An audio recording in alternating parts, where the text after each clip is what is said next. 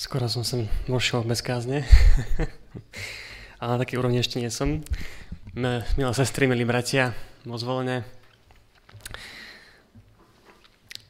S týmto miestom, s našim zborom sa mi začínajú tak pomaličky spájať také rôzne skúsenosti, pretože no, najprv som viackrát sa mi niečo stalo, tak som nemohol k vám prísť a potom to nejak pán Boh zariadil, že som prišiel nejaký čas a vnímal som, že to bolo takým poženaním nielen pre mňa, ale aj pre vás. A teraz som si pre istotu nenaplánoval vôbec, kedy prídem a pán Boh to zredil po svojom, takže Boh je úžasný.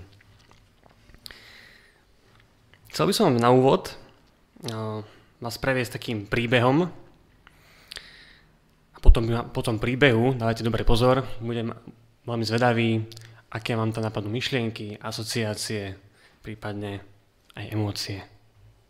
Tento príbeh je o štyroch ľuďoch v cirkvi, ktorí sa volali každý, niekto, ktokoľvek a nikto. Verím, že to vidíte dobre, chcel som zapojiť váš ďalší zmysel, očný, nech to môžete lepšie vnímať. Takže církev mala plniť dôležité poslanie a na to potrebovala ochotných darcov, ktorí by prispeli do zbierky. Prosili každého o pomoc, každý si bol istý, že niekto by to mohol urobiť. Ktokoľvek to mohol urobiť. A viete, kto to nakoniec urobil? Nikto. Dopadlo to tak, že každý obvinil niekoho, že nikto urobil to, čo mohol urobiť ktokoľvek. Potom bolo potrebné urobiť nejaké práce na cirkevnom pozemku. Poprosili o pomoc niekoho. Niekto sa však nahneval, pretože ktokoľvek to mohol urobiť urobiť rovnako dobre a v podstate to bolo povinnosťou každého. Napokon tým poverili nikoho, ktorému sa to podarilo celkom dobre. A tak to pokračovalo ďalej a ďalej. Kedykoľvek bolo treba niečo urobiť, s nikým mohli vždy počítať. Nikto navštevoval chorých. Nikto obetoval svoj čas. Nikto svedčil o svojej viere. Nikto chodil s deťmi na výlety, nikto sa aktívne zapájal do programu. Skrátka, nikto bol naozaj verným a spolahlivým členom cirkvy. Napokon prišiel deň, keď niekto odišiel z cirkvy a vzal so sebou tiež kohokoľvek a každého. A viete, kto zostal? Viete, alebo tu máte na obrazovke, ja viem. Najverejnejší nikto.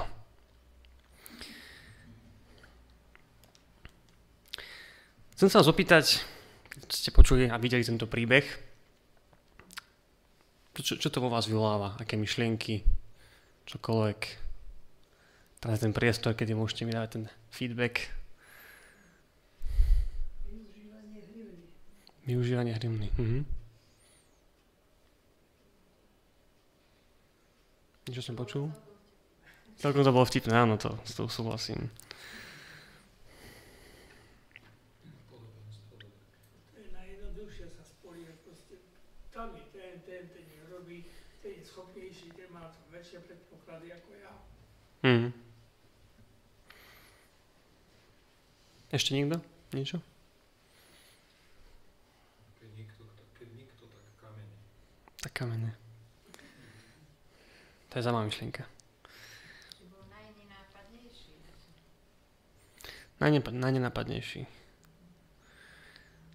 To bolo v tej, v tej, v tej lepšej stránky. Keď som čítal tento príbeh, aj v spojitosti so slovom z Biblie, ktoré mám pre vás dnes, tak vlastne tak som sa zamyslel, že či to nie je taký aj, mám všeobecne povedané, aktuálny stav zborov v cirkvi, možno aj nás. Lebo keď sa pozrieme na tie naše zbory, tak cítime, že niečo není 100% v poriadku, alebo skôr teda, že niečo tu nefunguje. A niekedy, ako aj ja som vo svojom prípade, stačí zájsť do svojho vnútra a opýtať sa samého seba, že či je v mojom živote všetko, ako by mohlo byť.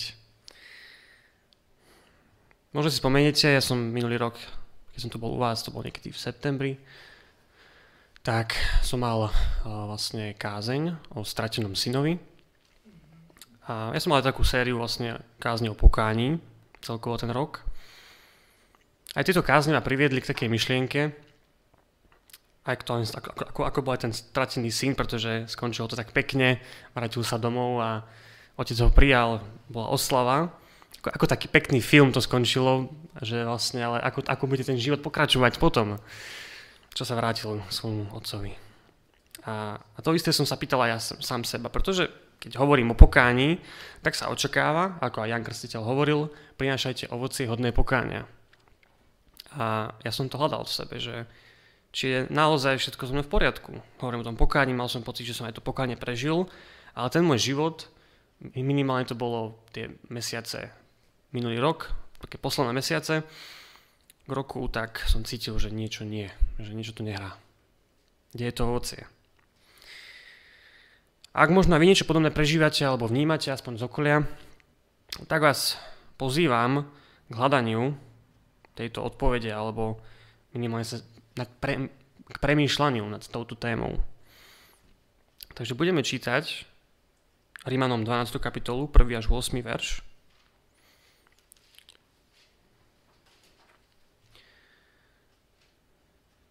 Pozbudzujem vás teda, bratia, pre Božie milosrdenstvo, aby ste odozdávali svoje tela ako živú, svetú, Bohu príjemnú obetu, ako vašu rozumnú službu Bohu.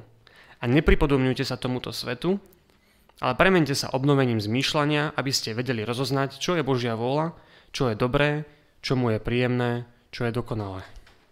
Mocou milosti, ktorá mi bola daná, každému z vás hovorím, aby si nenamýšľal o sebe viac, ako treba, ale aby o sebe zmýšľal tak, aby konal rozumne, podľa toho, akú mieru viery každému udelil Boh. Lebo ako v jednom tele máme mnoho údov, ale všetky údy nekonajú tú istú činnosť, tak sme mnohí jedno telo v Kristovi, ale jednotlivo sme si navzájom údmi. Máme však rozličné dary, podľa milosti, ktorá nám bola daná. Ak má niekto dar proroctva, nech je v súlade s vierou. Ak má niekto dar služby, nech slúži. Ak má niekto dar vyučovania, nech vyučuje. Kto má dar napomínania, nech napomína. Kto dáva, nech dáva úprimne. Kto je predstavený, nech koná horlivo. Kto preukazuje milosrdenstvo, nech to robí s radosťou.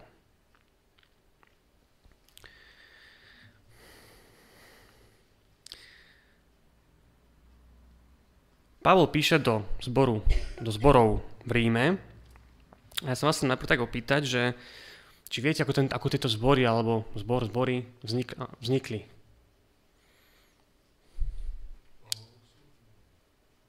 Pavlovou službou. Ešte niekto má nejaký námet? Zajímavou, zajímavou čo malo mi zaujalo pri štúdiu, lebo ja, som, ja sám som to nevedel dlhšiu dobu, že veľa zborov boli založené apoštolmi, ale práve zbory v Ríme boli založené ľuďmi, ktorí boli na Petrovej kázni, keď bol vyliete Ducha Svetého. Takže to boli ľudia, ktorí tam boli, počuli tú kázeň, prišli, vrátili sa domov tam, kde bývali a toto posolstvo Evanielia roznášali v tých svojich zborečkoch. Že je to naozaj zbor, ktorý, zbory, ktoré vznikli z Božej milosti. A vďaka týmto Židom, ktorí tam boli, vznikali prví kresťanskí Židia. A k týmto kresťanom sa pridali postupne aj ľudia od pohanov. Bol to zbor, ktorý mal rôzne výzvy pred sebou, pretože tam boli rôzne kombinácie ľudí, postupne viac a viac. Takže mali naozaj čomu čeliť. Minimálne po tej ľudskej stránke. A Pavol sa v tomto liste značnú časť venoval ospravedlneniu z viery, a teda, že sme spasení z milosti na základe našej viery, vďaka Ježišovej dokonalej obeti, ktorú sme si mali jedinečnú šancu pripomenúť pred pár víkendami cez veľkonočné sviatky. Pripomenúť to, že sme vlastne už oslobodení od hriechu vďaka Ježišovej obete. Boh, ktorý nás stvoril, Boh, ktorý dal svojho jednorodeného syna, aby nás vykúpil z hriechu, Boh, ktorý nám dáva Ducha Svetého, ktorý nás posvecuje, chce na oplatku len to, aby sme verili, že Boh Otec je náš stvoriteľ a spasiteľ, chce, aby sme prijali Ježišovú obeď a vyznali skrze pokánie naše hriechy a aby sme skrze ducha odozdávali naše tela Bohu ako chrám, ktorý môžeme Bohu, ale aj ľuďom slúžiť. A ako sme aj pozbudení v prvom verši, bratia a sestry, pre Božie milosrdenstvo pozbudzujem vás, aby ste odovzdávali svoje tela ako živú, svetú, Bohu príjemnú obetu, ako vašu rozumnú službu Bohu. Takže Pavol svojim cieľným poslucháčom hovorí, že už nemá zmysel ďalej pokračovať v obetom systéme a nie je už obeta, ktorá by nás vykúpila. A tým, že príjmeme Ježišovu dokonalú obeť, vstupujeme do nového vzťahu zamestnania, keď to tak poviem, kde náplňou práce je slúžiť našim telom. A úžasná správa v tejto novej zmluve zamestnania je to, že to nemusíme zvládnuť sami. Pavol píše v tom prvom verši, že Božie milosrdenstvo. Pre Božie milosrdenstvo. A to slovo sa tam ešte párkrát bude opakuje v tom texte. Teda len skrze Božie milosrdenstvo a skrze jeho vedenie a moc dokážeme našim telom prinášať Bohu príjemnú obetu. To samozrejme to slovo odovzdajte má nás vyzýva k akcii. Teda my máme Boha vyzvať, aby nás viedol touto cestou. Otázka je, že prečo vlastne potrebujeme vyzvať Boha, aby nám pomohol? Kvôli čomu? Keď čítame druhý verš a nepripodobňujte sa tomuto svetu, ale premente sa obnovením zmýšľania, aby ste vedeli rozoznať, čo je Božia vôľa, čo je dobré, čo mu je príjemné, čo je dokonalé. A teraz vám dám takú otázku zo sobotnej školy. Myslíte si, že, to, že, že toto dokážeme sami? Naplniť tento druhý verš?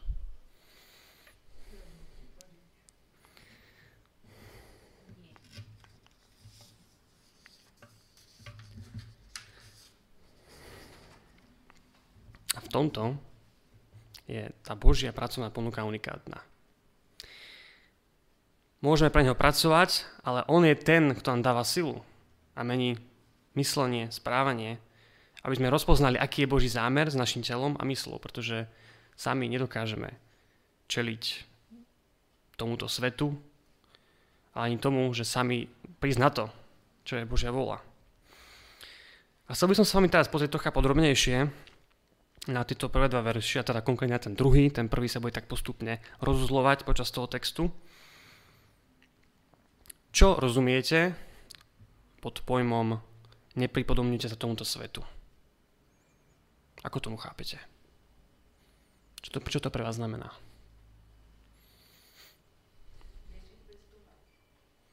Nežiť bez Boha?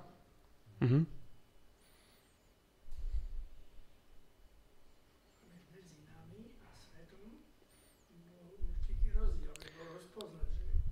medzi nami a svetom, aby bol nejaký určitý rozdiel, aby sme rozpoznal.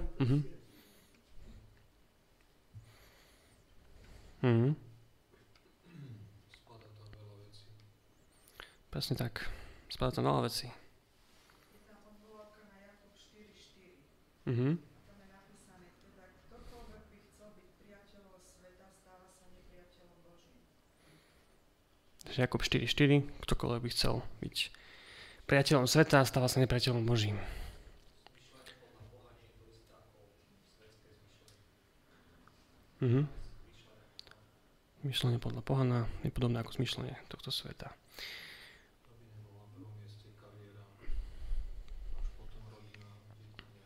Kariéra, rodina, aby to bolo, hej, nebola prvom mieste. Čak hodnú, tak. Mhm. Dobre, že už idete do, do textov, to je výborné. Pavol ešte hovorí ve Fežanom 2. kapitole 3. verši, medzi nimi sme aj my všetci, keď si konali podľa žiadosti svojho tela, keď sme žili podľa záľub tela a mysle a boli sme od prírodzenosti deťmi hnevu, tak ako aj ostatní. A Ján vo svojom liste ešte spája žiadosti tela so, so svetom, keď povie, veď nič z toho, čo je vo svete, žiadostivosť tela, žiadostivosť očí a vystatovanie sa blahobytom nie je z otca, ale zo sveta. A svet sa pomíňa aj so svojou žiadostivosťou kto však plní Božú vôľu, zostáva na veky.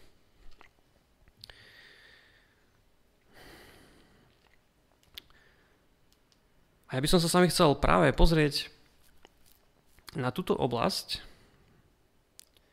pretože keď naozaj povieme svet, tak je to niečo podobné. Jedná sa o to, k čomu nás skôr táto doba, nie možno to ľudia, ale skôr tá doba, čo nás tak zváza.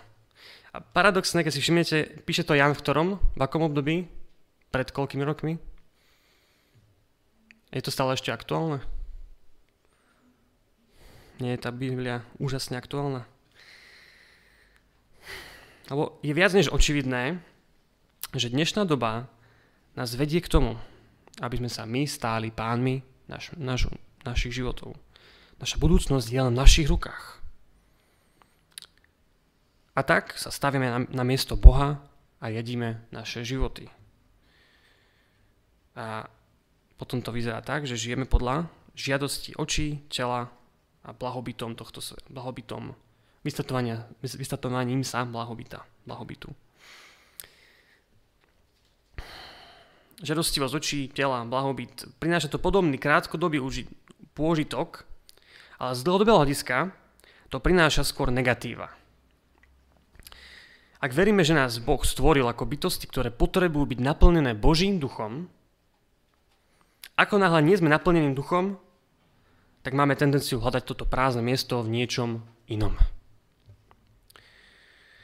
Takže nalejme si čistej polievočky. Keď začnem u seba, tak uh, moje telo nechce robiť nič. Ráno ideálne sa mi čestne, to sa mi už vôbec nechce robiť nič, ale keď sa dvojnásobne to platí, keď sa zobudím s mobilom, začnem rolovať ten deň so správami tohto sveta, alebo na Messengeri, Facebookoch, jak sa hovorí. A týmto začínam deň.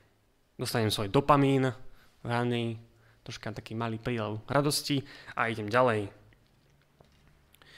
Alebo sa pekne oháknem, upravím, aby si si ma všimli, aký som krásny, mladý. Aby som sa mohol vystatovať. Čoraz viac sú populárne nejaké plastické premeny alebo rôzne spôsoby, ako upravovať svoje telo, aby som vyzeral lepšie. Možno, aj to je žiadostivosť tela. Môžeme sa porozprávať o, rozprávať o majetkových veciach, prepojené s blahobytom tohto sveta, chcem mať stále viac a viac. Ja sa ešte pamätám, ako som pred 4 rokmi túžil po takom krásnom športovom aute, značky Honda, pre miloncov náhodou, miloncov tejto značky, miloncov, milujúcich túto značku, áno, milovníkov. Ďakujem. Autokorekt. A mal som túto predstavu, chcel som to kúpiť. Dokonca som si to logicky odôvodňoval, že toto ja potrebujem. To sú moje základné potreby. A dokonca som bol schopný o tom kázať v zbore, u nás v Banskej Bystrici, že vlastne to je Božia vôľa. Aby som si to auto kúpil. Ďaká Bohu, že to viedol.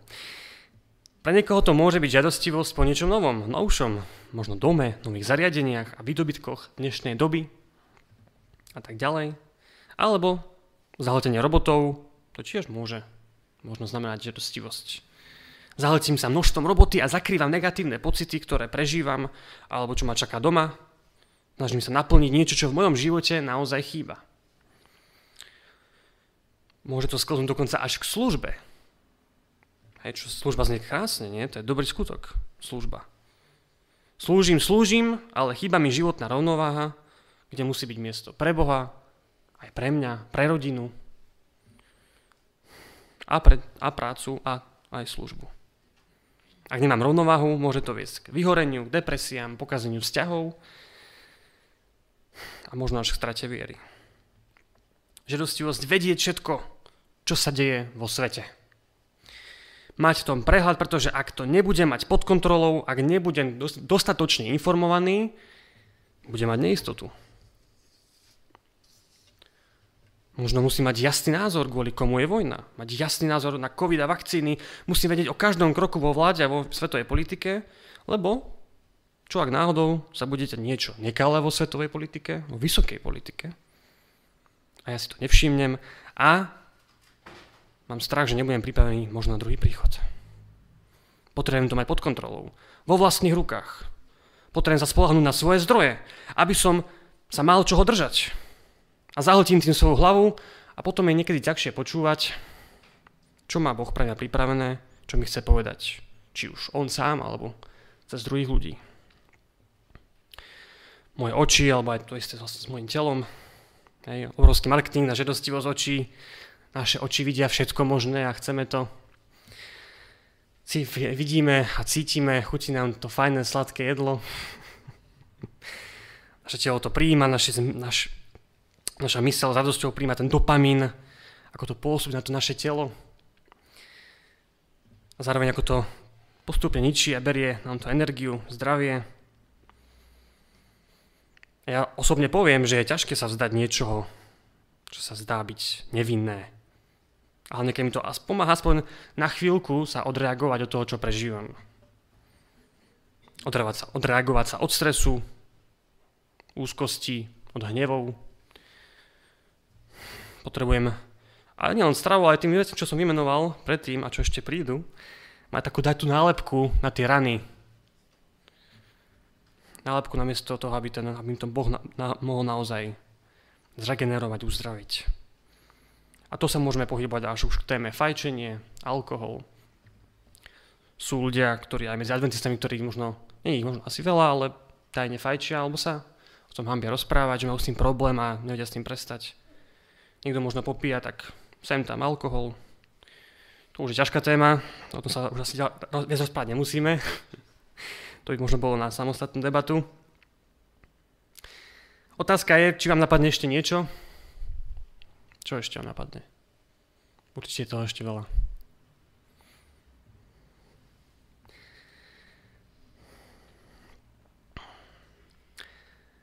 Čo tak také veľké tabu, ktoré nám v cirkvi nie je pohodlné riešiť a hovoriť o tom, ale radi o tom rozprávame v úzkých kruhoch, keď sa to týka iných ľudí. Niečo nabehne? Nemusí nabehnúť samozrejme to. Chápem, preto to poviem za vás. Sexualita. Ťažké slovo? Asi by som mal pokračovať ďalej, čo? Je fakt, že problém so závislosťou na pornografii a romanticko-erotických seriáloch, filmoch u mužov aj u žien je aj v cirkvi čoraz väčší. Dokonca ja sám som abstinent od týchto vecí a preto viem, o čom hovorím. Ale viete čo, o tom sa radšej nerozprávame. Je to nepríjemná téma. Poďme ďalej. To nechceme vedieť, je nám to nepríjemné sa o tom rozprávať, o tom, ako to máme v manželstvách alebo pred manželstvom, lebo od detstva sme sa o tom nerozprávali, tak prečo teraz? Nechajme to radšej pod kobercom hniť ďalej. Je to ale veľká škoda, že sa to nerozprávame, pretože to perfektne využíva diabol, aj to, či už sa o tom rozprávame, ale akou formou. Pretože čím viac niečo držíme vo svojom vnútri, niečo tajné, za čo sa hambíme, tak nás to izoluje od ľudí, od hĺbších vzťahov a od toho, čo od nás chce mať Boh. Určite je príjemnejšie rozprávať o tom, ako to majú druhý a šepkať si, ako smilný, smilný ten človek a že oni spolu spali pred svadbou. Toto je veľké zlo, ktorému sa venuje málo pozornosti, aj keď vďaka Bohu čoraz viac sa toto téma otvára, pretože je to vážny problém, ktorý mladých ľudí, ale aj dospelých a starších dospelých odvádza od toho, čo z nás chce mať Boh. Žerostivosť, sebectvo, egocentrizmus, pícha a tieto ďalšie veci sú až príliš veľké sústo, aby sme sa tomu dokázali vyhnúť sami a nenechať sa tým zviesť. Spomenul som len niekoľko oblastí a každý to môže mať inak. Hej, problém nie sú tie veci, ktoré som vymenoval ako túžba po aute, a možno ten dom, krása, sexualita, informácie, jedlo. Niektoré veci naozaj potrebujeme a sú väčšinou normálne veci, ktoré možno človek potrebuje. Problém je dnešná doba a jej žiadostivosť, ktorá pôsobí na náš charakter. A nevieme, kde je tá zdravá hranica. Nedokážeme to vedieť sami. Nedokážeme sami usúdiť, kedy máme dosť, kedy už je ten dopamin nezdravý, kedy nás pocit istoty, keď vlastníme toho veľa, vieme toho veľa. Kedy nás toto všetko odvádza od spoliehania sa na Boha a odvádza úplne od Boha. A to, že na, na nás vplyvajú tiedosti dnešného sveta, nás odvádza od čoho? Ešte od čoho? Od toho najnekomfortnejšieho a to je služba. a teda slúžiť svojim telom. Odvádza nás to od ovocia ducha a od požehnania, ktoré má Boh pre nás. A teda otázka je, čo je Božia vôľa s našim telom, s našim životom. Ako si to predstavuje Boh?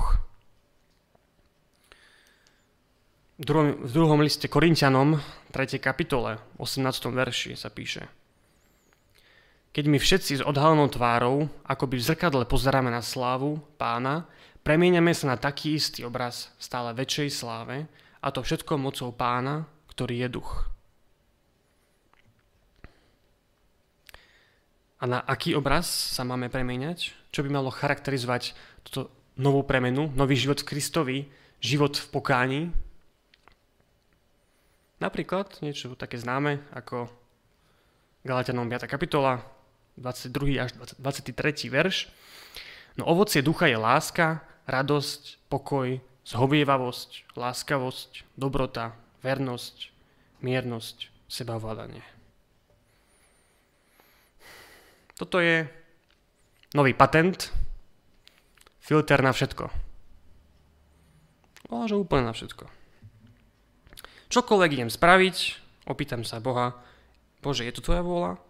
Opýtam sa na filter, splňa to ovoce ducha, buduje to lásku, radosť, pokoj, je to zhovievavé, je to láskavé, buduje to dobrotu, vernosť, miernosť, seba ovládanie.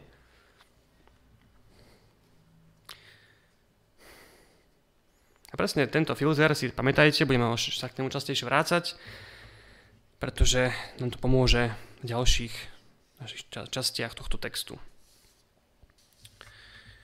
Pretože v Rímanom sa píše ďalej, mocou milosti, ktorá mi bola daná, každému z vás hovorím, aby si nenamýšľal o sebe viac ako treba, ale aby o sebe zmýšľal tak, aby konal rozumne, podľa toho, akú mieru viery každému udelil Boh. Lebo ako v jednom tele máme mnoho údov, ale všetky údy nekonajú tú istú činnosť, tak sme mnohí jedno telo v Kristovi, ale jednotlivo sme si navzájom údmi. Takže to sú také ďalšie tri verše, ktoré nás posúvajú ďalej, ako chápať a praktizovať našu obetu a premenu zmýšľania. A zároveň tam tam čakajú nejaké isté prekážky. Pretože bola to doba, keď tam Pavol píše, kde veľmi záležalo na tom, aké ste mali postavenie, hej, pretože to postavenie určovalo váš nejaký status spoločenský. Je to možné, že tento postoj mal tendenciu sa dostávať aj do služobných pozícií v cirkvi, keď to boli cirkvi okolo Ríma, tak to bola až takmer istotka. istotka. Našťastie dnes sme v úplne inej dobe. Sme v dobe 21. storočia, plnej rovnocennosti, takže my s týmto nemáme problém. Či? Pavol nás aj v inom liste upozorňuje, v Efežanom, 4. kapitole 15. a 16. verši, buďme pravdiví v láske, aby sme vo všetkom dorastali v Krista, on je hlava, z neho rastie celé telo, pevne spojené vzájomne sa podporujúcimi klbmi a buduje sa v láske podľa toho, ako je dané každej časti. Je to jasný dôkaz, že len Ježiš ako hlava cirkvi je našou autoritou, čo ale nemusí byť len v cirkvi, ale aj doma, v našich rodinách a našich životoch. Ale tak poďme teraz k veci. Ako vyzerá také povyšovanie? Povyšovanie. Poďme sa tak spolu zamyslieť. Môže sa stať, že keď mám nejakú služobnosť a nie som napojený na Boha, ale hlavne, keď neprechádzam to, čo chcem spraviť filtrom ovocia Ducha Svetého a neopýtam sa najprv Boha, či sa mu to bude páčiť, tak môžem robiť svoj, svojvoľnú službu podľa seba, z ktorej nebude mať nikto požehnanie a vlastne ani ja sám, z toho dlhodobého hľadiska. Môžem sa tiež povyšovať myšlienkami typu, teraz si vymýšľam, a ten brat vôbec neslúži a mal by robiť aspoň salového diakona. Ja viem dobre, čo, čo by mohol robiť. A tá sestra, tú službu rátania zbierok, mne sa tam niečo nezdá. Niečo, ona neráta dobre, oni nerátajú dobre tie zbierky. Nerobia to správne. A viete čo? Ja už viac nebudem slúžiť týmto ľuďom, lebo oni si to nezaslúžia a budem slúžiť, až keď sa oni zmenia. Takže nikdy.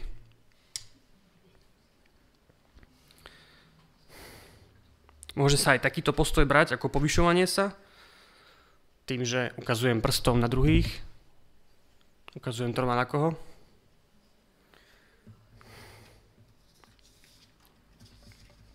Lebo tým, že na nich ukazujem, ukazujem na seba, aký som vlastne ja dobrý. Ale ak si najprv poviem, že vlastne aj ja robím chyby, tak už sa mi potom bude trošičku ťažšie hovoriť o chybách druhých. A ako vlastne oni slúžia.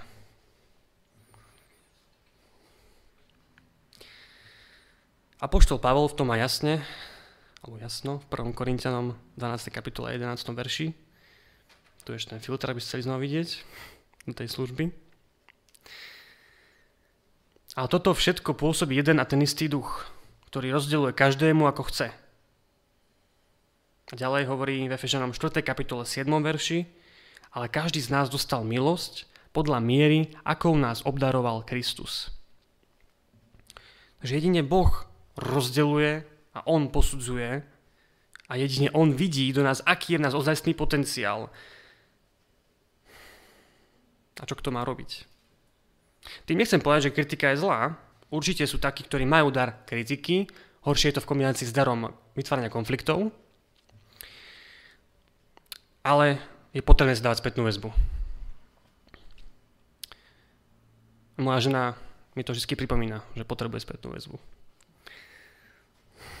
Či už, či, či už sa to týka varenia, alebo čo si obliekla, že či to môže byť do zboru.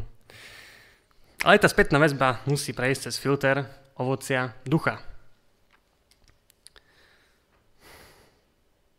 A musím sa vždy opýtať, či je Božia vola to, čo chcem tomu blížnemu cirkvi povedať.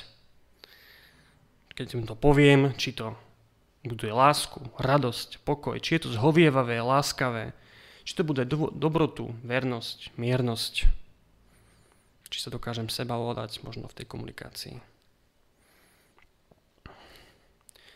Ako by, ako by ste teda, dáme také krátke príklady.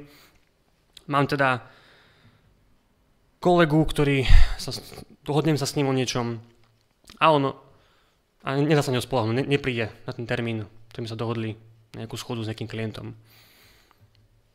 Ako by sa, ako by sa neho reagovali? Čo, ako mám, ako na takého kolegu reagovať?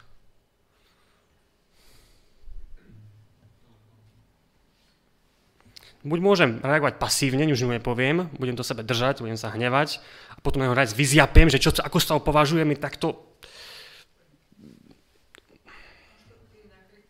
Konštruktívna kritika, asertivita. Láska vám povedať, že vieš, dohodli sme sa, bolo by fajn, keby na budúce prídeš. No, to som veľmi takhle freestyleovo povedal. Ide o to, aby to budovalo ovoce ducha aj som vlastne napísal, to je reálna situácia, tak som aj napísal, že sa to sa častejšie, takže ako to spraviť inak, aby sme sa naozaj, keď sa dohodneme, aby to mohlo dobre dopadnúť aj s tým zákazníkom. Môžeme sa pýtať, že ako môžeme reagovať na dieťa.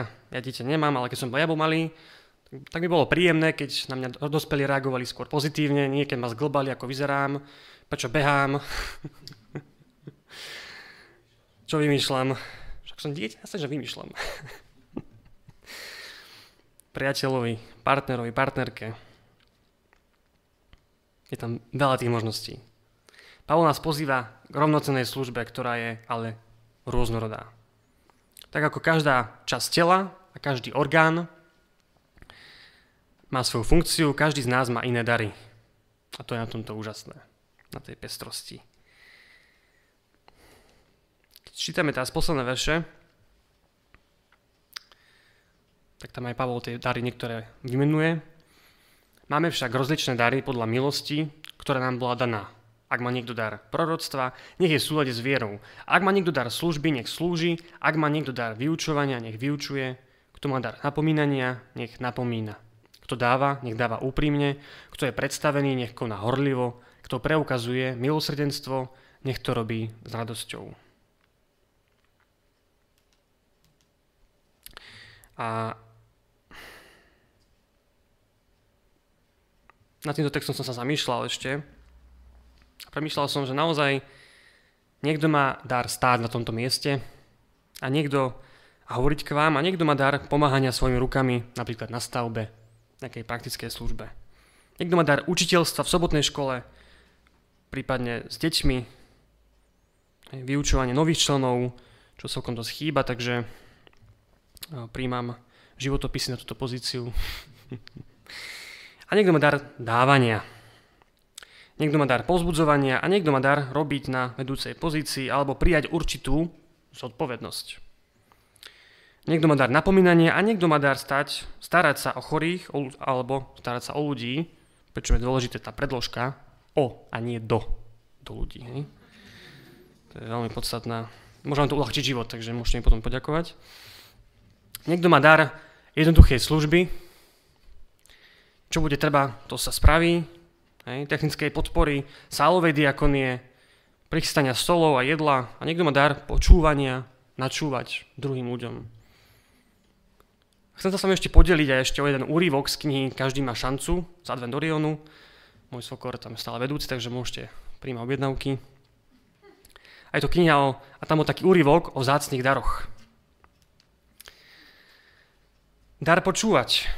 Ale musíš naozaj počúvať. Neprerušovať, nesnívať s otvorenými očami, neplánovať v mysli, čo ešte musíš vybaviť, len pozorne počúvať. Dar láskavosti. Štedro rozdávaj objatia, bosky, potlapkanie po pleci, možno aj úsmev. Tieto drobné prejavy lásky dokazujú tvoj záujem o blízkych a priateľov a zároveň budujú aj mňa. Dar smiechu. Rozprávaj a rozšíruj vtipy a veselé príbehy. Tvoj dar bude hovoriť, rád sa s tebou smejem. Dar písať malé listočky. Môže to byť stručné, ďakujem za pomoc, alebo aj celý článok. Krátka rukou napísaná veta môže byť príjemnou spomienkou na celý život, dokonca môže zmeniť život. Dar pochvaly. Jednoduché, ale úprimné slova, napríklad tá čelná ti naozaj pristane. Urobil si výbornú prácu. Alebo to jedlo bolo úžasné. Môže niekomu spríjemniť deň. Dar služby. Každý deň urob niekomu láskavým spôsobom, ktorý je tebe blízky a prirodzený.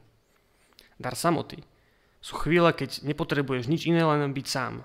Keď túžiš po pokoji, buď citlivý a dopraj takéto chvíle iným. Dar rozdávať radosť. Najľahší spôsob, ako sa cítiť dobre, obdariť niekoho láskavým slovom. Naozaj nie je ťažké prísť za niekým a povedať ahoj, alebo ďakujem. Ďakujem pekne. Ako povedal Benjamin Franklin, najúžitočnejšie zo všetkých umení je umenie byť užitočným. keď čítame aj posledné verše, ktoré Apoštol Pavol píše, hej, čo tam dodáva k tým darom, tak je to vlastne len, že keď niečom slúžime, máme to robiť naplno v tom charaktere tej služby. A, to nás znova len privádza späť k tomu, čo Pavol stále opakuje, a to je, je že z Božej milosti ide o pozvanie do tej služby Boha, aby to viedol potom tu bude mať naozaj grády.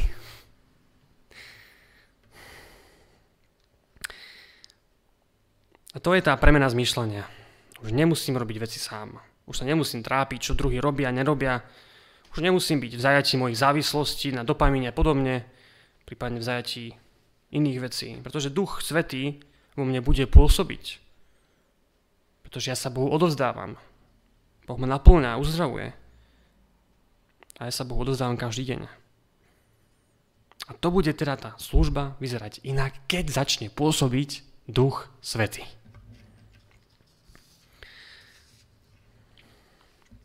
Apoštol Pavol nás pozbudzuje, aby sme, milí bratia, milé sestry, pre Božie milosrdenstvo odovzdávali svoje tela ako živú svetu Bohu, príjemnú obetu, ako vašu rozumnú službu Bohu.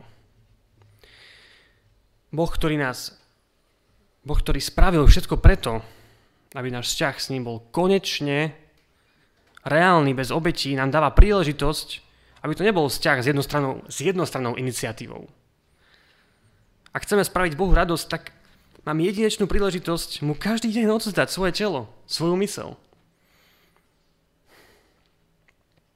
On nás naplní Duchom Svetým, ktorý nás bude sprevádzať týmto svetom, touto dobou a pomôže nám ostať slobodnými. Slobodnými. Pomôže nám mať v živote ovocie ducha. A nielen pomôže nás ním naplní týmto ovocím. Aby to z nás prirodzene kvitlo ako zo stromu. Ozozdávať svoje telo ako obetu a slúžiť Bohu druhým ľuďom, to bude naozaj obeta. Ale pozbudzujem vás, aj seba, skúsme to. Viem, že nebude pre mňa ľahké namiesto mobilu chytiť ráno do ruky buď Bibliu, alebo aspoň z mobile si otvoriť aplikáciu Biblie, minimálne si zložiť ruky namiesto mobilu a odozdať svoj život Bohu na ten deň. Je to ťažké, ale ten pokoj, ktorý môže mať počas dňa od Boha, tú sebadisciplínu, to ovocie, keď ho každé ráno pozvem do každodenných aktivít. Keď mi napadne, že by som mohol spraviť večeru pre svoju ženu po celodennej práci, no nechce sa mi. Ale keď poviem, Bože, odozdávam ti tieto pocity, prosím, pomôž mi, tak to potom to spravím nejako, ale keď to spravím, tak potom postupne príde taký ten nálev tých pocitov radosti, že to vlastne bolo dobré. Ten pocit, že som odozdal lásku a nie sebectvo. Dokonca sa mi stalo minulé, pred pár týždňami, že som mal, mám taký ten svoj ľúbivý zlozvyk, že keď ma žena pošla na nákup, tak ja si vždy po celodennej ťažkej práci kúpim také sladké pečivko a mliečko. Aj keď už som išiel do obchodu a zastavil ma taký pán, povedal mi, že z detského domova, že nemá čo jesť a či môžeme jedlo kúpiť, tak som povedal, že popremýšľam nad tým a išiel som do obchodu. A v obchode som premýšľal. Premýšľal som a idem tým regálmi a už uvažujem, tak ale tak kúpem len nejaké drobnosti, tak mohol by som kúpiť jemu teda, namiesto sebe, že jemu kúpim niečo, to finančne vychádza. Niečo, čo by som chcel aj ja, ale zároveň to bude aj zdravé, že by to mohol chcieť aj on, ale aby to bolo tak primeranie. Proste niečo tak som kúpil, nepoviem čo. A keď som to kúpil, tak tak som no, ne, nenašiel som ho pršalo, tak som nastúpil do auta a išiel som okolo Teska, tam som pozeral v všetkých tých budkách, či tam niekde není a už som si hovoril, tak už to, už to teraz nezjem, lebo už mi to blbé zjesť, keď som to kúpil pre niekoho, tak čo si idem teraz robiť? A nakoniec som ho tam nejako v diálke zbadal, že bol pod tri, prístrežkom na, kočík, na tie ko, košíky. Tak som ho tam vo vozíky, hej, išiel som tam, podal som mu cez okno, pršalo, nech, nech vám je na užitok a išiel som ďalej.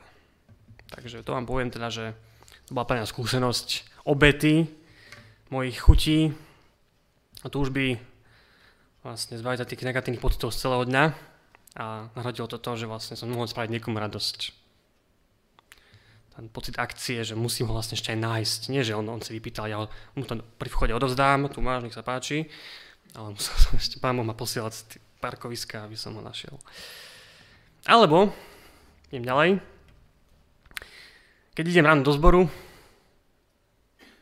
to je už druhá kapitola, tak ešte predtým, ako sa oháknem a nastajlujem, možno by bolo dobré poprosiť Boha o zhovývavosť a láskavosť, keďže viem, že v tom spoločenstve bude jeden alebo viacerí ľudia, ktorí mi tak robia nervy.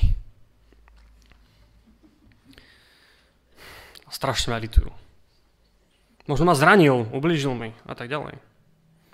Môžem pozvať Boha, aby mi dal lásku pre toho človeka, keď ho pozdravím a vyjadrím mu, že ho rád vidím.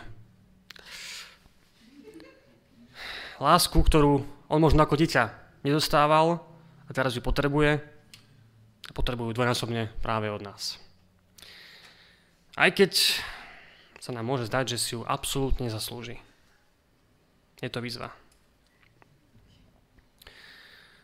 A niekedy musíme robiť veci, ktoré sú pre nás výzvy a len tak zistíme, uvidíme a zažijeme niečo nové, čo sme doteraz nezažili. Takže teraz musím spraviť takú vec, že otvorím dvere, aby som pozval ľudí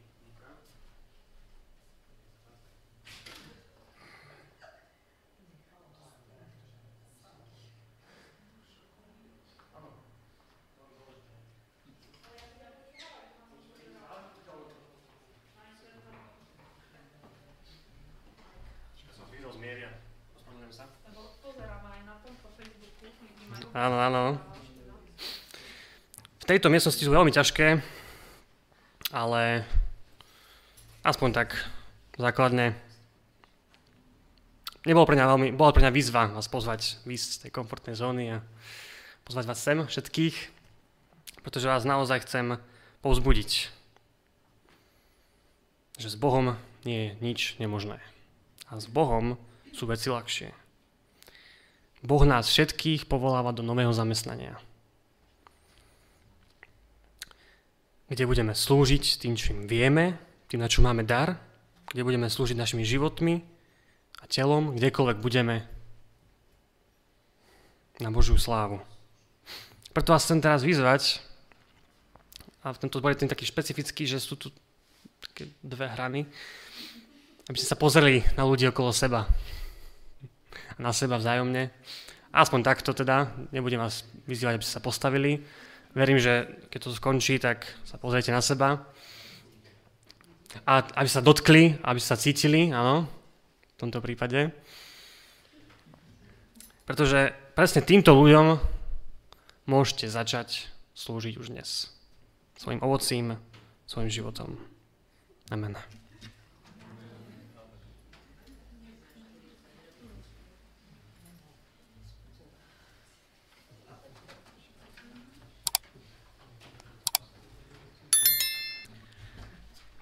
Sme vďační Bohu, že nás Pán Ježiš a Pán Boh sprevádza vo všetkých tých dobrých skutkoch, ktoré nám pripravil, aby sme v nich chodili a tým pádom aj slúžili. Ďakujem aj bratovi, že prišiel v pravý čas a v pravú chvíľu na naše miesta, že nás obohatil o zácne myšlienky z Božieho slova, o tom pripodobňovaní sa Božiemu, Božej vôli, Božiemu charakteru. A Budeme schváliť nášho pána aj na záverečnej piesni. Budeme spievať piesen číslo, to je Juice, pardon, 14. A budeme spievať piesen číslo 14 o, o tom, za čo všetko môžeme nášho pána chváliť a oslavovať. Za to, že všetko dobré v nás robí. Takže piesen číslo 14 a o záverečnú modlíbu prosím brata Šopoňa.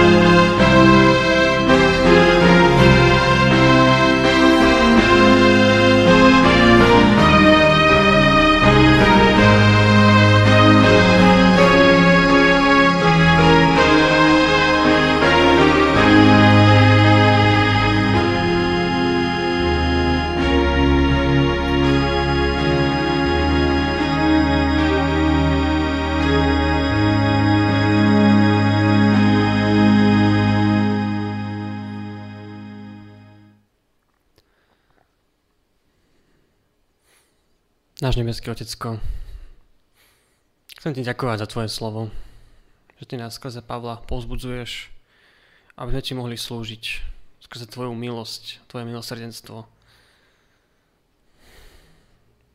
Je to často ťažké ti slúžiť našimi telami a našou myslou, našimi životmi. Možno čím tá doba viac plyne, tak je to viac a viac náročnejšie a vplyvajú na, vás, vplyvajú na nás rôzne tie žiadosti tohto sveta. Možno to svoju vôľa, egocentrizmus, pícha. To, že sa nepýtame o pomoc teba a že radíme tie životy. Pane, ja ťa žiadam na základe tvojho slova, aby si nás oslobodil z tohto zajatia. Aby sme mohli naozaj slúžiť tým, čo vieme, našimi darmi. Aby si skrze nás mohol pôsobiť tvojim ovocím. Aby nielen, tých, nielen v zboroch, ale v našich rodinách, tam to najviac treba, tam, kde sa pohybujeme, či už v práci, alebo len to, že idem po ulici, aby, som mohol, aby sme mohli byť tebe užitočnými. Aby sme sa mohli riadiť tvojou vôľou. Aby si skrze nás robil malé zázraky v podobe týchto darov. Pane, prosím ťa, aby si nás tvojim duchom svetým neustále vyzýval a vyklopkával na to naše srdce, aby sme ťa vpustili, aby si mohol skrze nás pôsobiť, pretože naozaj iba tvojou mocou to dokážeme.